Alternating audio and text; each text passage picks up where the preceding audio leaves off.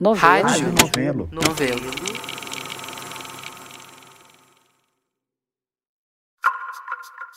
Oi, eu sou a Branca Viana. Antes de começar, eu queria dar um aviso aqui para os ouvintes. Essa série fala de violência e violência sexual. Então, fico alerta para quem é sensível a esses temas. E eu recomendo, claro, que você não escute acompanhado de crianças. Em setembro de 2020, a gente lançou o nosso primeiro podcast original, o Praia dos Ossos. Se você está aqui, é bem possível que tenha ouvido Praia. Mas se não ouviu, tudo bem, pode ouvir depois, porque isso aqui é outra coisa. Para resumir num tweet, o Praia dos Ossos é a história do assassinato da Angela Diniz em 1976 pelo namorado dela, o Doca Street, e sobre como esse caso foi um divisor de águas para o movimento feminista no Brasil. Isso porque, no primeiro julgamento do assassino, o advogado dele usou o argumento da legítima defesa da honra e ele saiu andando do tribunal. O podcast deu muito certo, gerou muita discussão e é claro que a gente passou um bom tempo lendo o que saiu na imprensa, os comentários que chegaram por e-mail e pelas redes sociais. Teve muita, muita mensagem legal. Espetacular o podcast Praia dos Ossos. Prende a nossa atenção o tempo todo. Brilhantes. Impossível não refletir. Sou advogado criminalista. Hoje, aos 62 anos, repenso tudo. Eu não vou bancar a falsa modesta aqui e dizer que a gente não ficou muito satisfeita de ver essa repercussão, de ver tanta gente dizendo que mudou o jeito de pensar quando ouviu o podcast. Mas algumas mensagens que chegavam não paravam nos elogios. Elas eram meio raivosas. Como seria o tamanho dessa onda se todos os docas fossem condenados à prisão perpétua? Ou se, tipo, por uns 10 ou 20 anos a gente tivesse a experiência de pena de morte? Comparado com o que a gente vê por aí nas caixas de comentários, nem é nada demais. Mas a gente ficou mexida. Vida longa ao Praia dos Ossos, que muito bem registra uma das mais graves patologias da sociedade, a impunidade. Entre regime fechado e semiaberto, o Doca ficou cinco anos preso.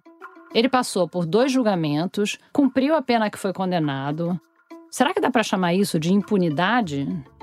Esses comentários pedindo uma pena mais longa, ou prisão perpétua, ou até pena de morte, eram comuns entre as mensagens que chegavam nas redes sociais do Praia, ou então no nosso e-mail. Eu acho que no Brasil devia ter prisão perpétua. O Doca ainda estaria preso ou teria conseguido a condicional só depois de 40 anos. Quando o Doca Street morreu de infarto em dezembro de 2020, só três meses depois do lançamento do podcast, o tom desses comentários subiu mais ainda. Doca Street morreu.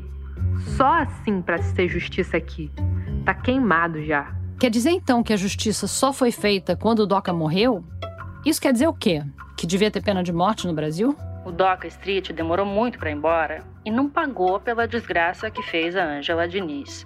Um maldito, um ser humano desgraçado, que o inferno receba de braços abertos, seu filho da puta. Muitos desses comentários mais raivosos dão a impressão de que essa sensação de injustiça é, na verdade, desejo de vingança. Mas justiça e vingança são coisas diferentes. Será que são mesmo? Essa é a Flora Thomson DeVoe, diretora de pesquisa da Rádio Novelo. Se você ouviu Praia dos Ossos, deve estar lembrado da voz dela. Ué, claro que são, né?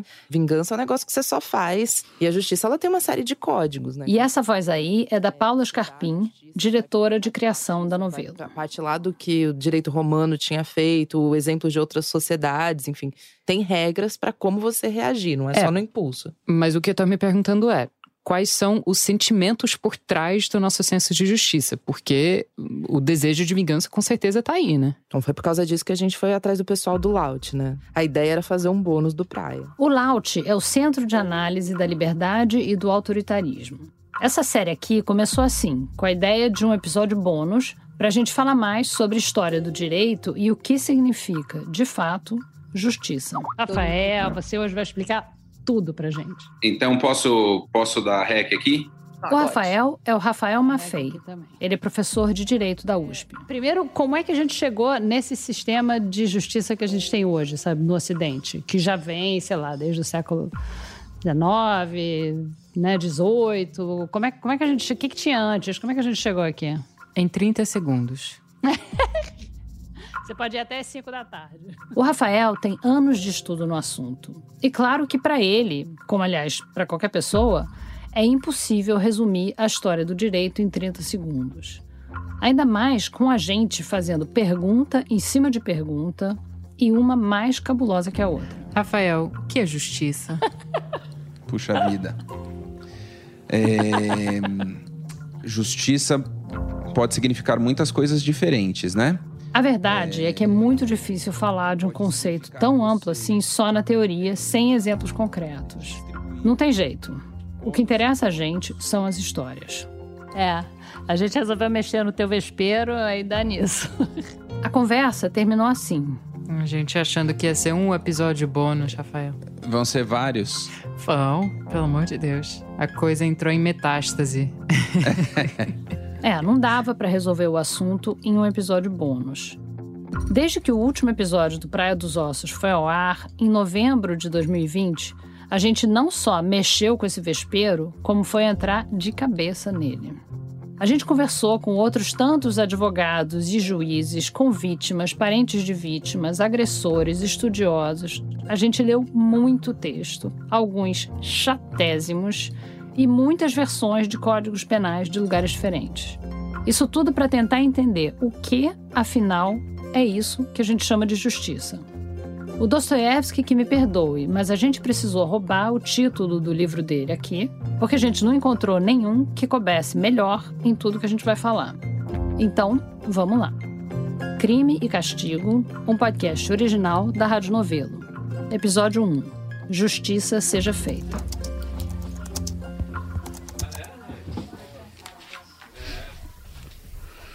Então eu tenho a última mensagem dele.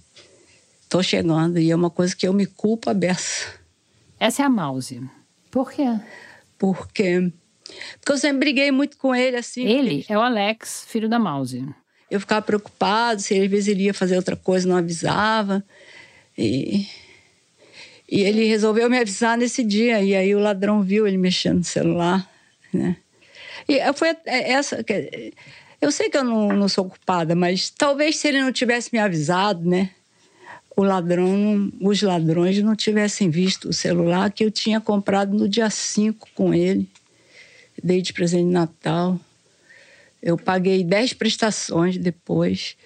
E você vai acreditar. Eu estava indo para o julgamento e eu fui assaltado. O ladrão levou meu celular. O julgamento que você está dizendo é o julgamento dos, dos assaltantes que mataram. Dos assassinos que foram presos. Que é, mataram é. Alex? É, é. Que eu sou considerada uma pessoa de sorte. Porque eu, eu quando eu falo eu, estou falando eu e minha família, né? Porque nós. Estou fazendo os leite chores. Espera só um minutinho. Você quer sair? Não quer escutar isso? Esse é o neto da Mouse, o Theo, filho de outro filho dela, não do Alex. Quando a gente conversou, ele tinha oito anos. Aconteceu dele estar junto na entrevista porque a avó estava cuidando dele naquele dia. Mas a gente ficou até em dúvida se ele devia ficar no estúdio ou ir para a sala de espera. Não, eu só estou apenas colocando os ouvidos só, sabe? Porque é meio triste. É triste, né? Você quer ficar lá fora para não ouvir? Não, eu só vou tampar os ouvidos. Tá bom. Ele fica triste. É, é triste. É. No meio da conversa, o Theo acabou indo para a sala de espera mesmo. Mas antes, a Mouse explicou para ele e pra gente por que ela topou falar sobre tudo isso. Mas, Theo, é triste, mas a gente tem que saber as histórias para ajudar a não deixar acontecer de novo, sabe? Por isso que a vovó está aqui. Meu nome é Mause, Mause Edeltraud Schumacher. Mais alemão, né? Impossível. É muita consoante. Eu sou jornalista, professora, Hoje em dia eu parei de trabalhar, né? Que eu era gerente de comunicação numa empresa grande, mas eu sou só professor, sou só até uma vergonha falar isso, né? É isso que eu faço hoje em dia, além de chorar muito. Tá, bom, o que, que aconteceu foi que. E essa é a Olivia Furst, irmã do Alex. Em 8 de janeiro de 2015, meu irmão caçula, meu irmão por parte de pai, é, sou filha de pais separados, E o Alex, meu irmão, Alex Schumacher Bastos, estava voltando do shopping. Ele foi ali em Botafogo, naquele jantar com os amigos, tinha ido à universidade. Ele era estudante da UFRJ de biologia, estava se formando. E ele foi para o ponto de ônibus ali na. Não era Pasteur, era Severiano, General Severiano, eu acho. É aquela ali do lado, né? E você estava sozinha em casa, então, nesse dia? Teu marido não estava? Não, não, não. Estava sozinha e, estava assim, tranquila, assim. Eu me lembro exatamente onde eu estava sentada, como eu estava sentada, estava lendo um livro com as perninhas esticadas, assim. Eu me lembro exatamente de daquele momento ali, eu me lembro. Muitas coisas ficam muito confusas.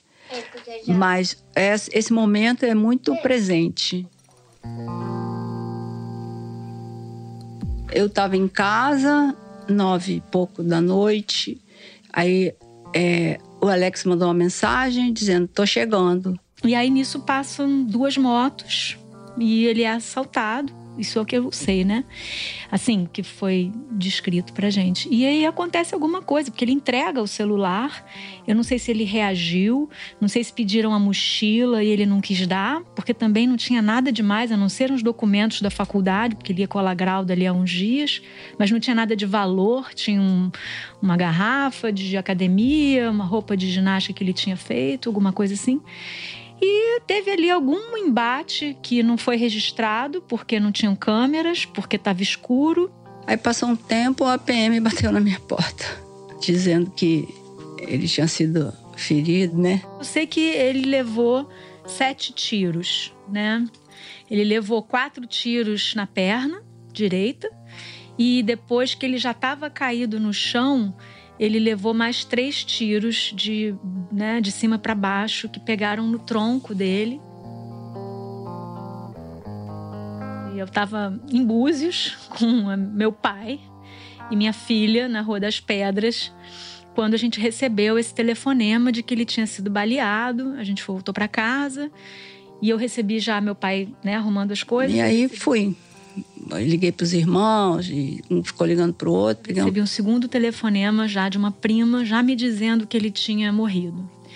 Eu não falei para o meu pai, porque eu estava com meus filhos, eu estava em Búzios, eu não sei como é que o que, que eu ia fazer, né? Eu respirei e falei não, vamos, porque ele tá tá na mesa de cirurgia, vai dar tudo certo. Então eu entrei no carro com meu pai e a gente veio para o Rio e eu, eu fiquei muda, a gente veio mudo, né? A gente ouviu mudo, ele veio dirigindo porque ele precisava de se ocupar. Aí fui para lá e aí aquele turbilhão, né, todo, vai para um hospital, não foi, já foi para o outro. Aí fomos para o outro, avisamos Daí os meus os primos chegaram, os meus filhos chegaram. E eu fiz um, um, certo teatro, né? Eu sentei do lado dele, liguei e ah, uhum, sei, vocês estão já na casa da Mouse, que é a mãe, né, do, do meu irmão. E aí eu falei pro meu pai, pai, ele não foi demais para ele. E aí foi uma coisa horrorosa, né? Assim, um, um, trauma você dar uma notícia dessas pro seu pai, né? A notícia que eu já fui maturando no caminho todo de Búzios para cá. Aí fomos é, de carro para casa de, dele, né? Da, da Mouse, do Alex, estava todo mundo lá. Fiquei lá, ficou todo mundo me cercando, me cercando. Aí eu já sabia que. Que ele já estaria morto? Que ele já estaria. Eles ficaram me enrolando um pouco, mas e é muito louco, né? Porque acontece uma coisa dessa magnitude. Eu me lembro de olhar para a cidade e tudo tão pacífico.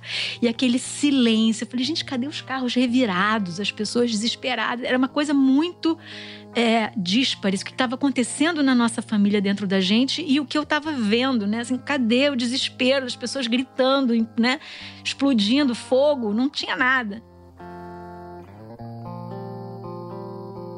Que acontece é que dali para frente, né? O que, que é a vida de uma família quando acontece esse tipo de perda?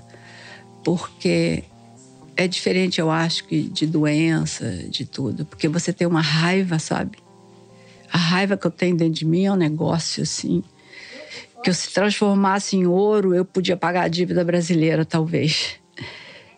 O nome do Alex foi parar em tudo que é jornal. A gente começa essa edição com a notícia do assassinato de um jovem. O estudante de biologia da UFRJ foi morto na noite passada em Botafogo, na zona sul do Rio. Reagiu a um assalto e foi morto na saída da Universidade Federal do Rio de Janeiro. A repercussão foi grande. No meio de tantos casos de violência no Rio, por que o do Alex se sobressaiu? Porque o menino da Zona Sul, que é, morre no, na semana da formatura, ele já estava cheio de convite para estudar no exterior, ele ia ser cientista. Então, a gente teve esses, vamos chamar, entre aspas, privilégios, porque a gente é jornalista, porque a gente. É, é, feio dizer isso, sabe? Que às vezes eu fico até meio envergonhada. Porque eu sou branca, porque eu sou loura, porque eu falo bem, porque eu tenho nível universitário, porque eu moro na Zona Sul, porque o André é jornalista do Globo. E a gente tem um O André é o pai do Alex e da Olivia e marido da Mouse. Ele morreu em 2018. E a gente conseguiu transformar aquilo numa, numa comoção. A cidade eh, todo mundo conhece. Até hoje as pessoas. Tem gente que pergunta: ah, você é a mãe do Alex e tal. A gente lembrou desse caso porque a Paulinha começou uma apuração sobre ele em 2015, quando ela era repórter da revista Piauí. É, eu só comecei essa apuração, na verdade, né? A matéria nem, nem foi feita, nem chegou a sair. Mas muitas outras saíram. Gente, eu e o Andrei, né, basicamente. Ficamos muito na mídia, todo dia tinha matéria, Jornal Nacional, bereré, bereré. Os meu, meu filho mais velho falou para eu parar. Mãe, para com isso, você não pode ficar nesse sofrimento, sei que. Eu falei, não, enquanto eu não souber que eles estão presos, eu não vou parar. Tava todo mundo do lado da Mouse a mídia, a opinião pública e até as instituições que fizeram de tudo para resolver o crime. Ela e o Andrei se encontraram com o prefeito, com o secretário de Segurança Pública do Estado, se sentiram bem tratados pelos delegados da Divisão de Homicídios. Várias reuniões com o, o Beltrame e tal. A DH, os delegados da DH, que foram muito corretos, gentis comigo. Enfim, aí a gente passou por tudo isso, missa, e sempre uma família muito privilegiada, né? Assim, que que teve todo o respaldo da mídia, que teve apoio de amigos, da família, que pôde ter a sua dor né, ouvida, ampliada, compartilhada. Eu me lembro que eu fiz um post no Facebook, é, porque aí fizemos camiseta, teve lá, foi feito, né? E, e tinha essa fala, justiça e tal. E eu comecei a sentir que a gente estava seguindo um script de família vítima da violência. Vamos fazer alguma coisa diferente a gente comprou as tintas e tal. E foi um dia lá de noite que a gente foi pintar o ponto de branco para transformar aquela cena do crime. A gente não podia continuar a conviver com aquele cenário, sabe, sem fazer nada. Até porque a gente ouviu muito que ali era um ponto conhecido de assalto. Ponto que você diz é ponto de ônibus. Ponto de ônibus, é, isso, ponto de ônibus. Eu tenho maior consideração pelo Eduardo Paz, porque ele recebeu a gente. O Eduardo Paz era o prefeito do Rio na época, em 2015, eleito agora de novo em 2020. Ele fez a praça, ele mandava me ligar para dizer que cor que é o banco, sabe? Assim, ele foi. Mas isso tinha que ser para todo mundo, né? A pracinha onde fica o ponto de ônibus foi reformada, ganhou mais iluminação, um parquinho de criança, uma daquelas academias de terceira idade e ganhou o nome dele, Praça Alex Schumacher Bastos. Com toda essa mobilização e esforço, cinco meses depois. A placa de uma moto ajudou a polícia a localizar os suspeitos de assassinar o estudante de biologia Alex Schumacher, morto num assalto em Botafogo no início do ano. No dia 31 de maio de 2016, os assassinos do Alex foram condenados a 28 anos de prisão. Mas no mês que o Alex morreu, se você for pesquisar, morreu muita criança, muito jovem, entendeu? O Alex ficou uma coisa porque a gente tinha voz, né? Segundo vários estudos, nos últimos anos, o estado do Rio tem uma das piores taxas de solução de homicídio no Brasil. Os assassinos do Alex foram encontrados em menos de seis meses, condenados em menos de um ano. Dá para cravar que o caso do homicídio do Alex foi, sem dúvida, uma exceção. Ou seja, nesse caso, a justiça brasileira funcionou e muito bem. No caso do Alex, assim, a justiça foi feita, seguiu todos os trâmites, tá certo, eles estão lá, isso é normal, isso não traz meu filho de volta, nada disso, mas eu sei que eu estaria muito mais angustiada, como muitas e muitas mães e famílias e pais e irmãos e amigos de muita gente que foi assassinada e que não sabe nem quem foi que matou ou que morreu e achou o corpo não sei quanto tempo depois. Aquelas essas coisas tenebrosas que acontecem no Rio e a gente não se choca, sabe? Esse é que é o termo. A Mouse teve algum conforto com a resposta que a justiça brasileira pôde oferecer para ela. Mas teve quem oferecesse outro caminho. E muita gente, incluindo a polícia, alguns policiais, e muita gente que eu não conheço que me deu até cartão. Assassino de aluguel. A senhora quer, eu mato sem cobrar, meu presente. A pessoa, a pessoa entrega um cartão para você dizendo sou um. Com o nome, um papelzinho. Cartão que eu digo, mas um papelzinho, se a senhora quiser. Eu rasguei, porque eu confesso que várias vezes tive vontade de ligar. Bom, o que esses policiais ou até gente na rua estava oferecendo para Mouse era uma espécie de pena de morte informal, uma pena de morte ilegal. Não, aí era lei de talião, né? Olho por olho, dente por dente. Mas aí é justiça ou é vingança? Você já tá gravando aí no, no celular? Eu tô. Tá, tá.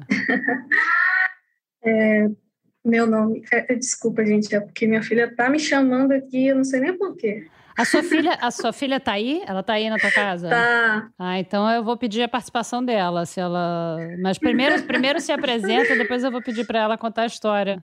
É, meu nome é Jailane, né, sou formada em economia, moro aqui em Palmas, Tocantins. E essa aqui é a Sofia, né, Sofia? A gente procurou a Jailane e a Sofia por causa de um tweet da Jailane. Fala, neném. Olá, Sofia. E, e, e eu também moro aqui. E então, isso. A Sofia escondeu o polegar e mostrou quatro dedinhos para a câmera. Quatro anos. Você tem quatro anos e você também mora aí em Palmas, Tocantins, é isso? Sim. A gente viu a sua mãe contando uma história que alguém tinha batido em você. O tweet da Jailane dizia o seguinte: Minha filha é pacifista. Outro dia, uma menina bateu nela e eu mandei bater de volta e ela me disse: Não pode bater nas crianças, mãe. Você lembra quando a Tamily te bateu? Essa é uma história bem comum, né? A criança apanha na escola ou sofre bullying e os pais incentivam ela a se defender. Falam para pagar com a mesma moeda. Se baterem em você, você bate de volta. Quando eu era criança, minha mãe falava para bater nos meus colegas e eu batia. Não pensava só. Às vezes dá certo. Quer dizer, a criança passa a revidar e equilibra o jogo de poder ali. Às vezes a coisa piora e tem uma escalada na violência. E às vezes a criança tem medo de revidar, não é da índole dela. E com a Sofia foi assim. E o que, você acha de bater nas crianças? Não acho bom. Mesmo quando as crianças te batem? Uh -uh. Isso é educada ainda. A Sofia não quis revidar não porque ela tinha medo dos bullies dela, mas porque ela julgou que essas crianças não eram educadas ainda. Ah, essa questão dela é, não querer bater na coleguinha, pra gente foi uma surpresa, né? Porque a gente falava para ela se defender, se fosse necessário não deixar bater, mas ela teve uma atitude bem passiva. Mas eu fico até um pouco receosa, eu não sei como é que ela, que ela vai crescer, mas ela nunca bateu em outra criança. E como que a escola lida com esses conflitos, tipo, quando tem brigas? Olha, a, a escola dela, eu acho que eles não sabem como intervir. Quando teve coleguinha que mordeu o outro, aí chamaram os pais dos dois para tentar falar, né? E aí, pro que foi mordido, foi a mesma coisa, de ah, não deixa ele te morder, como se fosse responsabilidade dele. Ou seja, o que você tentou passar para a Sofia é o que a escola tenta passar para as outras crianças, que é tem que se defender, o comportamento da vítima que tem que mudar. Agora que você falou é exatamente isso, meu Deus. eu, eu tava criticando a escola e fiz a mesma coisa. A Sofia deu um nó na cabeça da Jailane. Mas a, a Sofia, ela é, é bem peculiar o senso de justiça dela aqui. Ela até contraria o que a gente ensina. Eu tô botando um alerta aqui no meu Google Calendar para daqui a 31 anos votar na Sofia para presidente. Foi engraçado isso que a Flora notou da incoerência da Jailane, de que a Jailane estava incomodada com o fato da escola trazer tanto as famílias dos alunos que praticam bullying quanto a dos que sofrem bullying para resolver uma questão. Porque a Jailane, ela entende que isso é pedir que a vítima mude o comportamento dela. Mas ela queria que a Sofia lidasse por conta própria com a violência que ela estava sofrendo. É, dá a impressão de que revidar, pagar na mesma moeda é um consenso meio universal de justiça nesses casos, né? Mas tá aí a Sofia para provar que não é bem assim. É tanto é que a, a lei de talhão, olho por olho, dente por dente, que hoje a gente vê até como uma coisa extrema, arcaica, enfim, ela precisou ser criada, porque a própria ideia de retaliação proporcional foi um avanço jurídico. Como assim? É que era um jeito de ter alguma ordem, é, de, de, limitar a vingança. Tipo, um olho por um olho. É, não podia ser um olho por dois olhos, um olho por uma mão. É, enfim, não podia matar por causa de um olho. É, a lei de Talião supôs um cálculo muito simples. Agora existe uma dívida do tamanho de um olho, uh, ou do tamanho de uma vida, enfim. Mas aí, se tiver retaliação, a conta fecha? Será que a Mouse ia se sentir justiçada se ela pudesse matar os assassinos do Alex? A chance que a gente teve de mandar matar é um negócio que me deixou muito embaralhada, porque, juro, não foi fácil dizer não, sabe? Mas eu não quero ser igual a eles, né? Eu não quero ser igual aos assassinos do meu filho. E se eu topasse mandar matar, eu seria igual a eles quero acreditar que eu sou uma pessoa melhor do que aqueles caras, né? A Mouse dizendo que ela não aceitou porque ela quer acreditar que ela é melhor do que os assassinos do filho dela, tá me lembrando a Sofia, dizendo que ela não quer revidar a agressão na escola porque os amiguinhos ainda não são educados. Só que a Sofia ainda tem a esperança que os amiguinhos sejam educados algum dia, né? É, a Mouse não. A gente passou a chamar eles pulga de bunda, sabe? Pulga de bunda de cachorro. O que, que pode ser pior? pulga de bunda de cachorro. E meu pai falava muito isso, que eles eram vermes, que são os animais, que são pessoas desprovidas. E eu entendo o sentimento dele, né? Mas eu acho que esse é um sentimento que não é racional, né? Mataram o filho dele com sete tiros aos 24 anos, sabe? Um príncipe, um menino doce, sabe? Brilhante. Enfim, e eu dizia, na verdade, quando a gente diz que o outro é um verme ou não é um ser humano, a gente está colocando ele numa categoria né, de alguém que não tem capacidade de compreender o que fez. É uma besta fera que não tem jeito, você acabou. E eu não acredito nisso. E não é à toa que a Olivia não acredita nisso. Eu sou advogada, trabalho com famílias, trabalho com construção de consenso, com processos de diálogo e hum, uma linha chamada advocacia colaborativa que né, trabalha com nessa linha de advocacia colaborativa o advogado se compromete a ajudar o cliente a chegar num acordo. Se o acordo não for possível esse advogado sai do caso. E se a pessoa quiser ir para o pau tem que contratar outro advogado o foco do trabalho da Olivia são divórcios, guarda de filhos, herança, partilha e questões envolvendo famílias em geral. A Olivia trabalha com famílias que não querem entrar num litígio judicial, ou seja, não querem levar as divergências para um juiz resolver. Querem tentar resolver entre si. Consenso não é o ideal de um ou de outro, mas é a solução com a qual as pessoas podem conviver. Se eu posso acordar de manhã, respirar e ok, a vida tá tá boa, tá razoável, né? Assim, é que aquilo não me violenta. Esse, eu, eu tenho a convicção de que aquele foi o melhor acordo possível que eu cheguei com a outra pessoa. Tá? Então, isso é construir consenso, bem pé no chão, assim, sem tentar vender uma ideia de que as pessoas saem cantando, que é mágica. Eu acho que a gente tem que ser realista. Antes de conhecer a advocacia colaborativa, a Olivia já tinha trabalhado num escritório mais tradicional. Eu nunca fui comemorar com um cliente de família uma vitória processual. Jamais eu vibrei, falei, é, yeah, consegui tudo, consegui, mas não atendi, sabe? Claro, porque geralmente quando um lado da família ganha, o outro lado, que é da mesma família, perde. O conflito, ele é uma constante, né? Ele faz parte da nossa condição humana. Eu me lembro quando eu tive a minha primeira filha, uma amiga minha, é, o marido dela, ela me disse que o marido dela pegava a fralda do bebê, do filho dela, e ele pegava a fralda de cocô e fazia assim, ó dava aquela respirada. Eu falei, gente, sério? Ela falou, é, para ver se o cocô tá saudável, entendeu? Para ver se o cocô tá bom. E aí eu entendi isso, sabe? Que assim, o corpo social vai sempre produzir merda, sabe? Vai sempre ter o seu. Mas a gente pode fazer um cocô saudável ou um cocô muito doente, fedido, horroroso, impossível de lidar. Entendi que a gente poder cheirar bem profundamente e entender como que isso pode ficar mais saudável, porque é inerente à vida fazer cocô, né? Então, é inerente à vida o conflito, é inerente à existência humana a violência, é inerente que isso nunca vai acabar.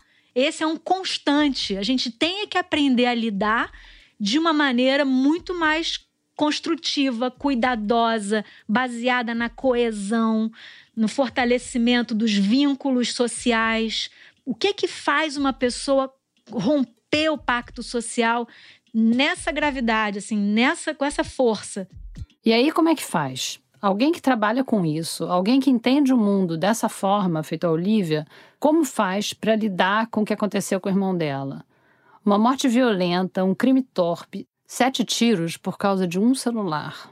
Eu, para mim, um sentimento que não passa, né? eu até acho estranho, porque eu não, é como se eu não tivesse, fosse meio um vazio, eu não sei nomear. O sentimento que eu sei nomear é de perplexidade, sabe?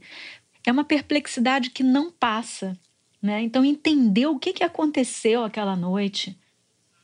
E então ficam muitas interrogações, sabe? Ficam muitas interrogações e uma frustração de pensar que realmente a nossa sociedade não encara as coisas como elas devem ser encaradas. A gente está tapando sol com a peneira, a gente está empurrando para debaixo do tapete, essas coisas todas, sabe? A gente precisa entender o que que a gente está fazendo, porque a gente faz parte do mesmo tecido. Isso é muito difícil. É mais fácil você entender, não, não tem nada a ver com isso são animais, são pessoas que não têm empatia, psicopatas. Não, sabe? Não. A gente precisa abraçar isso, a gente precisa botar a mão nesse troço, sabe? Senão a gente não vai avançar para lugar nenhum. E eu me lembro de uma situação que para mim foi muito marcante, sabe? Que é dentro da sala de audiência estava meu pai, a Mouse, mãe do Alex, juiz, promotor, defensor, os réus. E fora, no corredor do fórum, né, aqueles corredores compridos do fórum, com bancos assim, estavam as famílias. E eu me lembro da gente olhar assim, né, de um lado, lá da outra ponta, a família deles, e eles olhando assim pra gente lá da outra ponta, sabe? Assim, e era uma coisa assim eu olhei com espanto, sabe? Eu olhava assim, nossa, eles têm mãe, né? Eles têm filho, eles têm família. E a gente tinha também. Então, é, foi muito estranho, assim, como esse estranhamento, sabe? Esse estranhamento de quem é o outro, né? E ficou isso, né?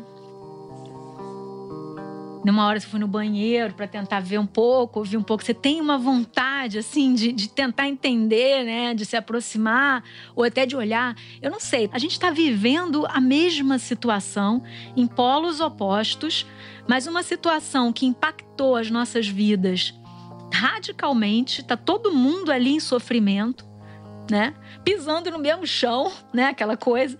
Vivendo esse mesmo. sem poder ter ponto nenhum de contato, sabe? ficou esse buraco para mim, sabe? Ficou porque eu trabalho com isso, porque eu acredito no diálogo, né? E porque eu sinto que é insuficiente. As impressões da Olivia e da Mouse do que aconteceu no dia do julgamento são totalmente diferentes. Mas para todos nós foi importante ter o julgamento e tal, e para mostrar para eles e para a família deles, que também foi muito assintosa conosco lá no fórum eles passaram pela gente como se nós fôssemos os, os criminosos, né? Olhavam para a gente com raiva. Eles ficaram num lado e nós no outro corredor. A família dos assassinos e nós. Eu me levantei e fiquei postada em pé, olhando para a cara deles. Ninguém falou nada para mim. Eles só ficaram me olhando, tinha crianças inclusive. Fiquei olhando, olhando, olhando para mostrar para eles eu não tenho nenhum medo de vocês. Vocês é que são os errados. A gente não tem vídeo do julgamento para entender melhor essa dinâmica entre as famílias da vítima e dos réus naquele dia. Mas o que dá para saber Conversando com a Mouse e com a Olivia, é que nenhuma das duas sente que houve reparação. Sabe, é insuficiente essa dinâmica punitiva, né, que vai lá e tal, ela, ela não dá conta do tamanho da complexidade do problema. É, ela dá conta parcialmente. E, é e aí que é uma coisa que muita gente tem dificuldade de entender, né? Não estou falando de perdão, não estou falando de compreensão, de atenuar, não sou boa, não sou elevada, nada disso. Estou é, falando de entendimento, sabe? De processo de conscientização e de encarar e de olhar e de entender o que aconteceu entre a gente. É isso que escapa à matemática da lei de Talião. Supor que a gente pode mensurar uma perda, dar uma resposta à altura dessa perda, usando só uma equivalência de castigo para cada crime. O que, que aconteceu com as nossas famílias? Como é que era antes? Como é que foi depois? Para a gente poder lidar com isso.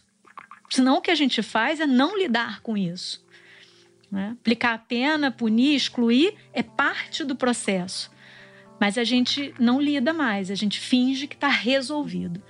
Né? Claro que não está resolvido, está em aberto. Eu choro todo dia, muito, muito. Mas eu subo morro para dar aula, é, eu faço isso, eu, eu, eu não sou um, uma Madre Teresa de Calcutá, não é, não é isso que eu, eu não quero transparecer isso não, porque eu sou bem cretina mesmo.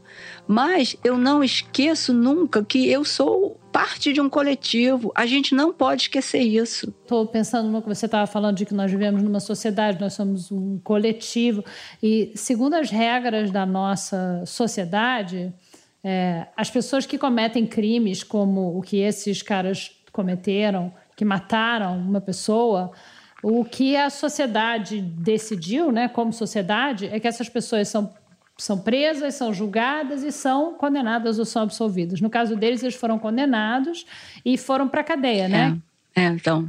Bangu, Bangu 1, eu acho. Estão em Bangu. Sei. Então, foram condenados a uma pena longa, quer dizer, é, no, nesse caso, o, o que o coletivo decidiu como sendo a solução para esse tipo de conflito aconteceu né? Mas isso não é o suficiente para você, né? O que, que você, não, o que, que você não, pensa não acho disso, do que aconteceu? Não. Você imagina o que, que é esse bangu 1, 2, 3? É comida azeda, né? Calor do Senegal, esses 48 graus sem ventilador, sei lá como é que é. Você acha que uma pessoa dessa sai recuperada de um lugar desse? Acho muito pouco provável.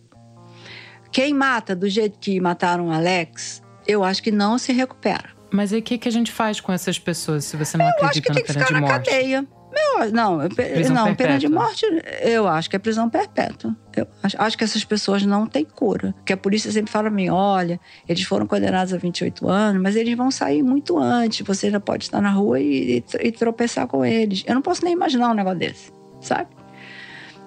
Nem, nem, não consigo saber se, assim, se, se, se eu souber, porque eu sei, eu de vez em quando recebo notícias é, é, que eles estão lá, mas um dia eles vão sair, não é? Eu espero ter morrido antes, porque eu não sei, eu não tenho a menor ideia do que, que eu vou, qual vai ser minha reação, né? Eu acho que se tiver o azar deles saírem, se eles não morrerem de tuberculose lá dentro, que eu torço muito para que morram de tuberculose lá dentro, eu quero deixar bem claro, não tenho nenhum espírito de perdão, que eu ouço muito, é, se você perdoar, você vai ficar melhor. Eu não vou ficar melhor porra nenhuma, entendeu? Se você perdoar, você vai ficar mais leve. Ainda fala com essa voz de gueixa. Eu tenho horror à voz de gueixa, sabe? As voz de gueixa chatérrimo. Ai, não, porque se você perdoar, vai se livrar do peso. Não vou. Eu não, eu não tenho esse perdão dentro de mim. Perdão a gente dá. Se alguém pisa no teu pé sem querer, ah, desculpe, claro, não tem problema. Entendeu? Mas não matar seu filho com sete tiros à toa. Não, não, não. Entendeu? Isso, é, para mim, é, é inconcebível. E eu acho que as pessoas que dizem, que eu escutei muito, muita gente assim que perdeu o filho, foi lá com terços, orações, o cacete. Eu consegui perdoar os assassinos do meu filho. Então a senhora é uma mentirosa. E a gente se falou lá atrás, né, Paula, Isso. na época da, da morte do Alex e tudo, Exato, né? eu tava. Ontem eu achei o caderno que eu tinha anotado, uma reunião com você, Mouse e Andrei, e mostrei pra Branca e pra Flora. O que, que você ia escrever na Piauí que você acabou não publicando? Na verdade, eu soube que a Olivia, a irmã do Alex, ela tinha uma visão meio diferente do pai da madrasta. Né? Naquela época, a Mouse e o Andrei tinham publicado um artigo no Globo em que eles estavam chamando os assassinos do Alex de vermes. Enfim, essa raiva da Mouse que a gente tá ouvindo aqui. Uma raiva totalmente justificada, mas a Olivia pensava diferente até por causa do trabalho dela. É, você falou, Olivia, da sua perplexidade da tua, da tua necessidade de entender como isso aconteceu, né? Quem são essas pessoas, o que, que elas pensam, como são as famílias delas, como isso afetou as famílias delas. Assim, num, num mundo ideal, se dependesse de você, como você eh, gostaria que isso fosse encaminhado? No mundo ideal, que eu sei que não é, né? É, já naquele primeiro momento, logo depois da prisão dos caras, a Olivia já estava querendo procurar eles, falar com eles. Falar e ouvir né, para que a gente pudesse fazer um exercício de tomada de consciência mútua, né, deles entenderem quem era o Alex, o que, que ele estava ali, o que, que ele ia fazer, né, os desdobramentos disso, né, quem é a família do Alex, como é que cada um viveu e, e sentiu tudo isso e o que, que a gente pode fazer para reparar ou para amenizar, se é que é possível. Mas eu também queria ouvir. Na verdade, eu acho que eu queria até mais ouvir do que falar eu queria entender, eu queria entender a história de vida, eu queria entender da onde eles vêm, né? O que que eles, como é que é a vida deles, como é que isso impactou. E ainda tem a questão do que exatamente aconteceu naquela noite e de por que que aconteceu. Por que atirar? Por que tanto tiro? Por que matar? O que que passou na cabeça deles, sabe? E depois, muita gente pode ouvir isso e pensar, gente, eles não têm remorso nenhum, eles não têm valor à vida nenhuma, essas pessoas saem para dispostas a matar ou a morrer. Eu entendo, eu até entendo isso e acho que provavelmente é isso que eu vou ouvir, que estavam né, ali dispostos a matar ou morrer, mas isso precisa ser explicitado. A gente precisa jogar luz nisso, entendeu? Com mais profundidade, assim, de que tem gente disposta a sair para matar ou morrer por causa de um celular e que, e que valores e que tipo de vida é essa e, e como que a gente chega nesse lugar. Só que tinha várias barreiras para esse encontro acontecer, né? Para começar, os caras tinham que topar e eles não tinham nada a ganhar com isso, né? Nenhuma redução da pena, nada. Mas o maior obstáculo para Olivia, na verdade, naquela época, era que a Mouse e o Andrei, eles não tinham interesse nesse encontro. Entendeu? Isso que meu pai e a Mouse não dariam conta e eu, né, não sei se é isso.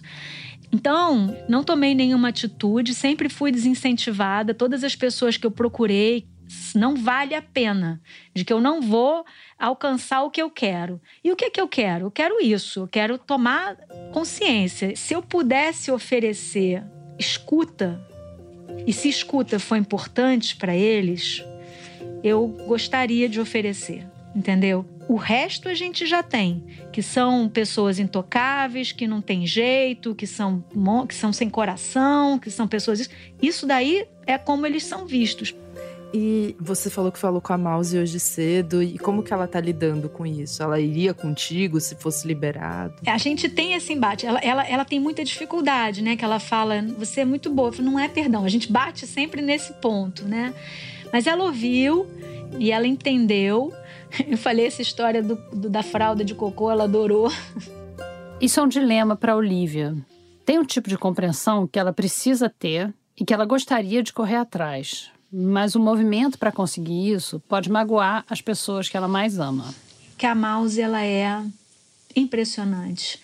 Ela é uma mulher de uma força, de uma, sabe assim, ela é impressionante, assim, de uma inteligência, de um coração, de tudo, assim, ela me, me impressiona muito, assim, eu tenho muita gratidão, assim, por ela e pelo meu pai, para a forma como eles se mantiveram numa situação dessas, né, assim, eles podiam qualquer coisa, né? eles tinham direito de sucumbir e tava, tava tudo bem se isso acontecesse, né, assim, então é, é impressionante, mas a gente é muito próxima, a gente se uniu muito, meu pai já não está mais aí, nem o Alex, mas a gente tem uma relação que é nossa. E, e, a gente, em todo esse momento, eu apareci menos, mas eu tive sempre com eles, né? E você tem alguma vontade de, de saber é, como andam essas famílias? Você tem essa curiosidade?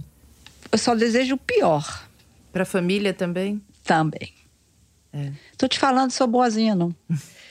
não, não, não, não, não, não desejo nada de bom para eles, porque A minha família é destruída, né? De uma outra maneira. Ninguém está passando fome, ninguém tá, mas não, não desejo nada de bom para eles, não. Não consigo. Eu não vou mentir aqui.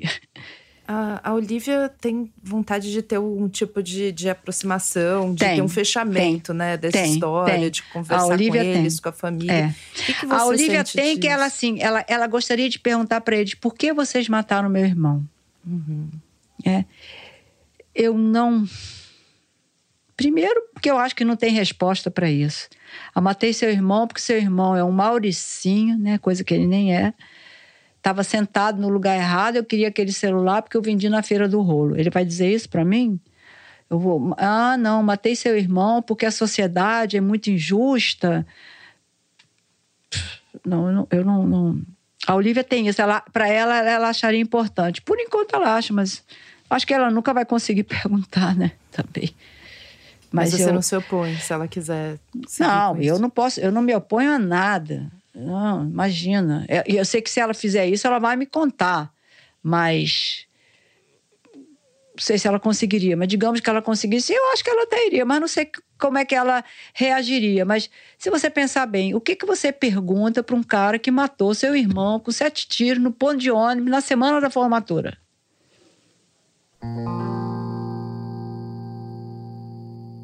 Que, que eu, Olivia, posso fazer, o que, que vocês podem fazer no, no- no nosso campo de atuação é o que me move, sabe? É o que me faz, me deixa inquieta, sabe? Me deixa inquieta. O que, que eu posso fazer com isso? Aconteceu no meu colo.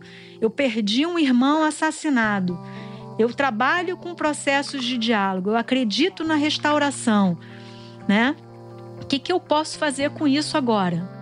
Eu não tenho ideia do que a Olivia ou a Mouse podem fazer com isso agora. Ou do que a gente pode fazer com isso agora. Mas essas conversas deixaram a gente com mais dúvidas do que certezas. Qual é a nossa ideia de justiça? De que forma a gente aplica essa ideia no mundo? Essa ideia está nos atendendo? Está funcionando? Ah, mas é o melhor que a gente tem. É mesmo? Melhor para quem? Nesse caso, não foi melhor nem para Mouse, nem para Olivia. E pro outro lado, como a Olivia não conseguiu falar com os assassinos do irmão e a Mouse nunca quis, e eles também não quiseram participar de uma conversa, a gente também não procurou eles. Mas eu acho que ninguém aqui acredita que alguém saia recuperado de uma penitenciária brasileira. Então, o que, que a gente está fazendo?